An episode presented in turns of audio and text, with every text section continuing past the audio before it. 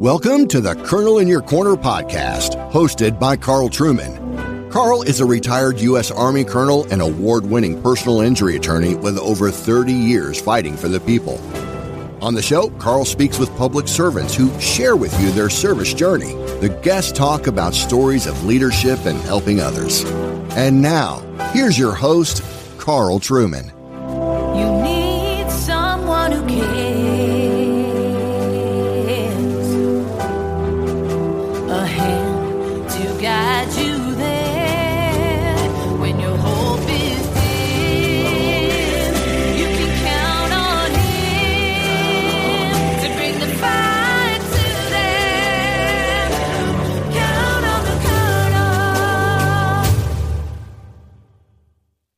This is Karl Truman talking to Tara Avis uh, for my uh, weekly podcast here. Uh, Tara is the Harrison County Veteran Service Officer. And so I'm going to talk to her today about what she does and some of the issues and some tips that she can provide to fellow veterans who uh, maybe need to file a claim and help prepare their claim. Uh, good morning, Tara. Thank you for being on my podcast today. Good morning. Thank you so much for having me. Well, first of all, tell us uh, what your position is with the uh, Harrison County Veteran Service Office. Okay, I am the Veteran Service Officer for Harrison County, and I file the claims for uh, service connected disability and for um, veterans pension, along with a myriad of uh, other things that veterans may be entitled to. Uh, so, tell us how you got started in this, a little bit of your background about what you do. Yes, so I am an Army Reserve veteran. I served six years in the Army Reserve as a logistics specialist. And when I was getting ready to discharge from the Army Reserve, I met a veteran who knew that there was an assistant position available um, at our local service office.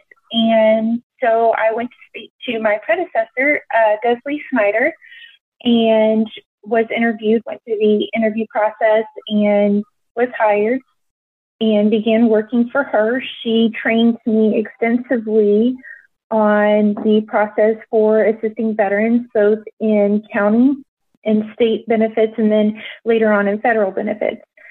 And she decided to move up to a federal position, and I had already began my accreditation paperwork and training. And I interviewed for the the head position and was hired.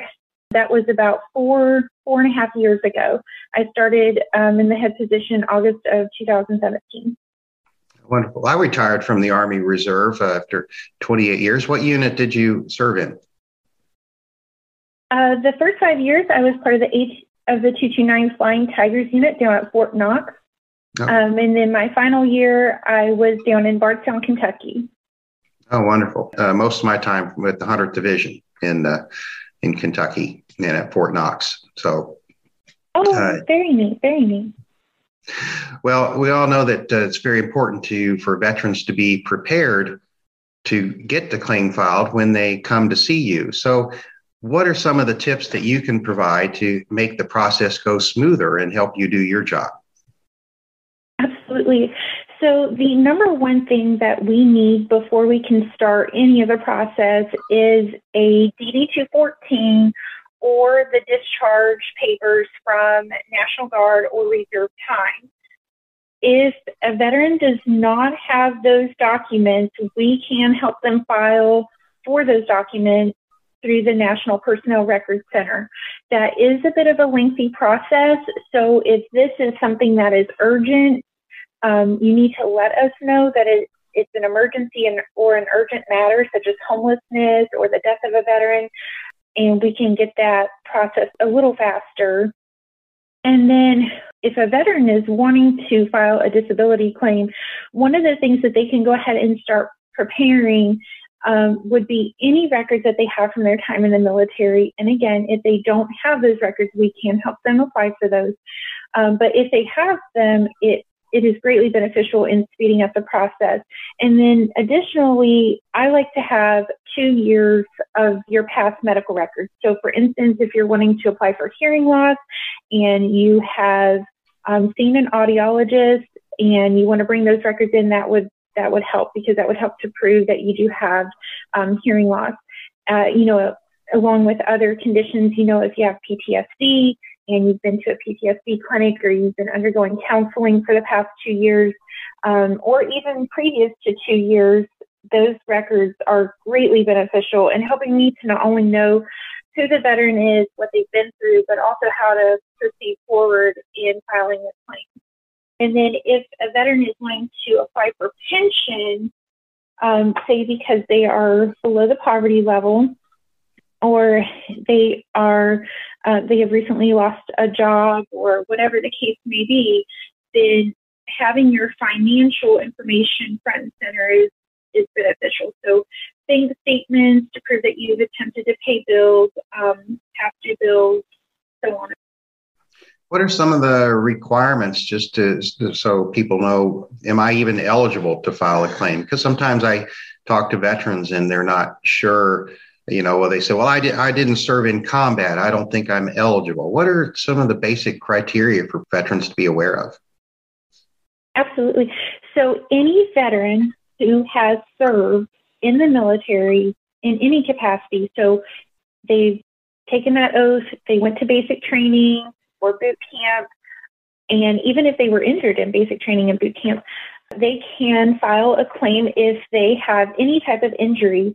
And it's highly beneficial for a veteran to contact a veteran service officer, even if they don't think that they are eligible, because oftentimes veterans do not know to read between the lines. They don't know that they had hearing loss registered in their medical records um, they don't know that they've had skeletal injuries listed in their medical records. So, really, any veteran, whether they're National Guard, Reserve, or active duty, they are eligible for, at minimum, a consultation. And typically, most veterans are eligible for applying for hearing loss disabilities uh, because we all know that you know adequate hearing protection was not provided to service members until very recently. I spent my time on tanks, so I certainly appreciate that. Yes. I, so, I mean, I've, I've, I've, heard some veterans comment, uh, well, I got hurt in basic training and had to, was kicked out because I got hurt, but I didn't serve my full term. Am I still eligible? Yes, the answer is yes. So, what I always like to tell veterans when they come into my office and they ask these questions is I say, had you take two of you, one who never joined and and you who has joined, and if the circumstances are the same, are mirrored, you would have always had this condition, you would have always had this incident occur, whether you joined or not, then we probably can't apply. But if you if the answer is no, in the the version of you who never joined would not have this condition such as hearing loss or skeletal injury or heat exposure incident or, you know, whatever the case may be, and then the version of you who joined does have that, then you probably want to file that disability claim or allow a service officer to do that for you. So it doesn't matter if you were hurt on that first day of basic training, you know, say for instance, uh, you had a heat stroke that first day of basic training, which is not uncommon. Um, training is is quite intense, as you know. And so it's not uncommon for people to be injured during basic training. And yes, they can apply for uh, disability for that. They will be issued a DD 214 and discharged, and um, we can apply for disability for them. Another scenario that I see a lot is uh, so let's say someone is um, off duty over the weekend playing basketball and uh, get injured, or they were in a car wreck while on leave Sometimes they aren't aware that that is a service connected injury, also. Is that correct? Yes, yes. We can always apply for anything while they are actively serving. Now, if they are a reservist or a National Guardsman and they have a car accident or a sporting accident when they are not actively on duty or on the way to duty, then that is a different scenario. So say for instance they are they have a drill weekend in July and then another one in August. In between those drill weekends, they go swimming and they hit their head or they, you know, have a car accident, then that would not constitute as a service connected disability. But if you're an active service member or you're in a period of active service in the National Guard or Reserve and you are injured, yes, that would be considered a service connected disability. Well, that's a good point that uh, I think a lot of reserve and guard soldiers really don't understand. What does a reserve or guard soldier need to do if they are injured on their uh, weekend drill or annual training while in the performance of their duties? What's your advice to them to get the proper documentation to protect that claim and make sure it is adequately documented for future? Yes. So if they are seen by a medical professional, um, whether it's on base or off base, they need to have those documents. If they are on their way to duty and say they have a car accident um, but aren't transported, they can often get a copy of that police report and show that, you know, they did sustain damage to the vehicle, which they may not know at the time. Hey, I have whiplash, which caused issues in my uh, vertebrae or whatever, but that would at least show an incident that would prove the incident occurred. What if uh, they're on their uh, weekend drill duty during, you know, performing their duties and they get home Sunday evening or Monday morning and, you know, they say, you know, my back is hurting me. I hurt my back this weekend lifting something. What should they do? Mm-hmm. So they should go see their primary care provider, explain to the primary care provider that they did injure their back over the weekend performing duties, military duties specifically, and go into detail. And then that provider should put that in the medical note, and then they can use that as uh, supporting evidence in a claim. Should they also go through their chain of command to get a line of duty investigation report? Yes, absolutely. And then additionally, if they have any type of physical therapy, anything that pertains to that condition, they are going to want to have documentation of that. Um, and then, of course, any injury should be reported to the chain of command. And what about a, a witness statement or what we call buddy statements? So if one of their mm-hmm. fellow soldiers saw them complain of pain, and is it helpful to get a statement from one of them to say, yes, I saw him lift a piece of equipment while at uh, drill this weekend and he complained that he was hurting? Absolutely. So a buddy statement does hold weight when filing a claim. Um, oftentimes, if other service members have been injured, say for instance, they were doing a ruck march and several service members complained of injuries, you're going to go to you're going to want to go to the uh, service members who were also injured, and then you want to go to your platoon sergeant, your commander, your first sergeant, and get a buddy statement from somebody who is a little bit higher in that chain of command so that it's not just a peer and peer. While those help, it does also greatly benefit a veteran to have somebody who is higher up in the chain of command to verify that yes, this was in fact something that occurred to this soldier and or to other soldiers or service members, sailors. Well, it seems that the common theme and, what I see in all the areas of law that I practice, whether it's a personal injury claim or a um, Social Security claim or any type of legal claim, is document, document, document. I think those are the three words yes. to remember. Yes, yes.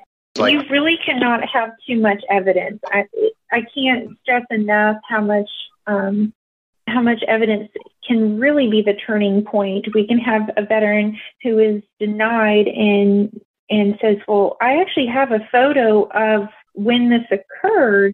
And that photo, just that one small four by six, will be the turning point to them having the uh, service connected disability. My personal story I was in Army Airborne School in 1984 and during uh, ground week and, and uh, hurt my hip doing parachute landing falls and it got so bad I, I had to take Tylenol and, and hide my limp from the instructor so I wouldn't get recycled. And at the my final jump, I mean my whole leg went numb, but I was just so anxious. I said, I'm ready. I just want to, I just want to get out of here. so I didn't tell anybody. Yes. you know, and, and, 30 years later, I still had hip, hip issues. My wife, I was having a hip problem and my wife says, what you told me about what happened at airborne school. So probably related, but I didn't document it. I never, I just, I, yes. you know, I was young and, and tough and didn't just shook it off. Yes. So one thing I tell a lot of our veterans who are getting ready to discharge is, you know, get every piece of documentation that you can right now because it can mysteriously disappear. It can get lost in the process. It shouldn't, but it can happen. I've seen that happen before.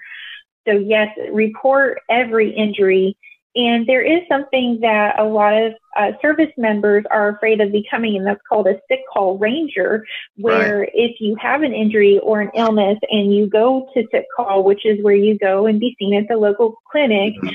then, you know, and if that's a recurring situation, then you can be called a sick call ranger, be seen as right. weak. Um, but, you know, think long term in this scenario. And even though we want to look out for our whole unit, you also have to consider that you need to look out for yourself as a service member as well. Um, because if you plan on staying in, you're not going to be able to fulfill the missions if you aren't seeing for the injury. And then if you plan on getting out, how is that going to affect your civilian life and your family as well? That's so true. Yeah. Nobody wants to be seen as a whiner about, you know, to yeah. go to on sick call.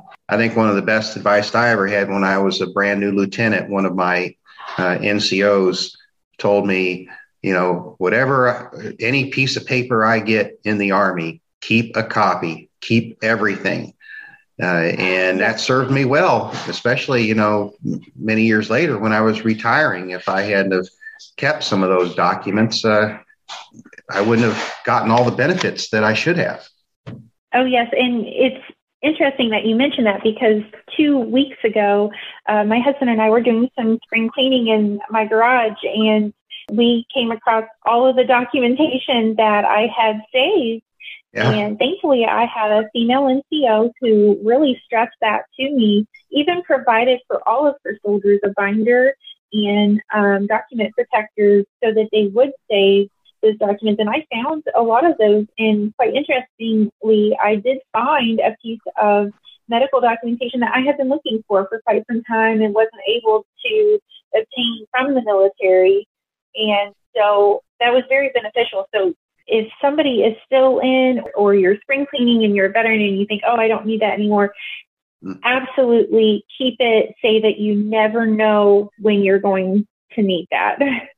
Yeah, scan. And these days, you know, scanning is so available. Scan it in the computer and keep a, a yeah. copy and a backup. Uh, so, yeah, that's been very helpful. And yeah. in all types of uh, injury cases, I recently had an automobile collision case come in where the my client took out his cell phone and because the police wouldn't come because I don't know, COVID or whatever. So he took out his cell phone and interviewed the other driver and asked the driver to admit on video that he had run the red light and he did. And, you know, without that stock type of documentation, later on, the guy would have gotten home, talked to his insurance company and said, no, I don't think I did run the red light. So just yeah. another example yeah. of documenting. Yes, and it's so good that he caught him in that heat of the moment because if you wait, chances are, you know, people are either going to forget, they're going to second guess themselves. You know, I even see some veterans gaslighting themselves where they say, I know this happened, and then they think about it and they're like, well, maybe it's not as bad as I really thought it was. But you know, when you look at the documents, you, you do see that it actually is you know, quite that bad or that scenario really did happen to the full extent as, you know, that they remember. So it's great that he caught him in the heat of the moment and it's so important that when, you know, emotions are high or, you know, the adrenaline's pumping, that you do document every single detail that you can. The other thing about going through all those old boxes of records is sometimes it's just fun to reminisce and looking back at yes. what you did and all the things you forgot about, you know, years ago. Yes, absolutely. Um, it was really neat because, um, you know, when you're living the military life, my husband was not in, but he and I were together and married the entire time that I was in. And, you know, when you're living that military lifestyle, you don't actively talk about every single thing that you did during, you know, training or drill weekend or whatever the case may be. And so it gave us the opportunity to look back and see, you know, share some stories of what each other was going through during those mm-hmm. weekends. Um, also see some of the notes that I had written. And then uh, also, um, we have quite the stack of uh, letters that we exchanged whenever I wasn't able to talk on the phone or uh, video chat. So that was really neat. The reminiscing, uh, definitely worth going through and doing some spring cleaning. So. Unfortunately, now there, there aren't any more of those handwritten letters. It's all email and text messages. Yes, yes. but Tara, what uh, geographical area do you serve? So I can serve any U.S. veteran. However, uh, my main priority is Harrison County. And if someone needs help with a claim, how can they reach you? So they can reach me at uh, my telephone number. My office number is 812 738 4249. Uh, they can also reach me at my email address, veterans service at harrisoncounty.in.gov. That's veterans service at harrisoncounty.in.gov. And then we are also located um, at the Harrison County Government Center, and that address is 245 Atwood Street, and we are Suite 102. So we're on the first floor.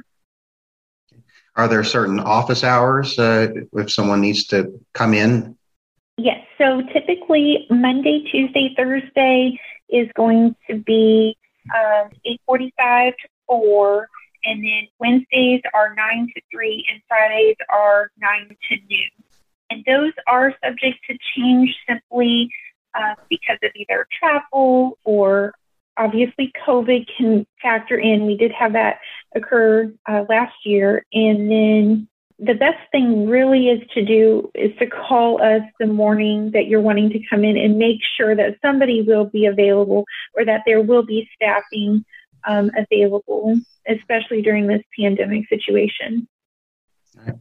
Well, Tara, thank you for taking the time today and explaining this, uh, your very valuable services to fellow veterans. It's been very informative and I'm doing what I can to get the word out to for every veteran to get the benefits that that they've earned and they deserve. So thank you for being on my podcast today. Yes, thank you so much. I really appreciate it. And anything that we can do to assist veterans, um, we're more than happy to do. Thank you for listening to another episode of The Colonel in Your Corner, brought to you by Karl Truman. We hope you enjoyed listening to our guests and their valuable insight. If you liked what you heard, please consider subscribing wherever you listen to podcasts.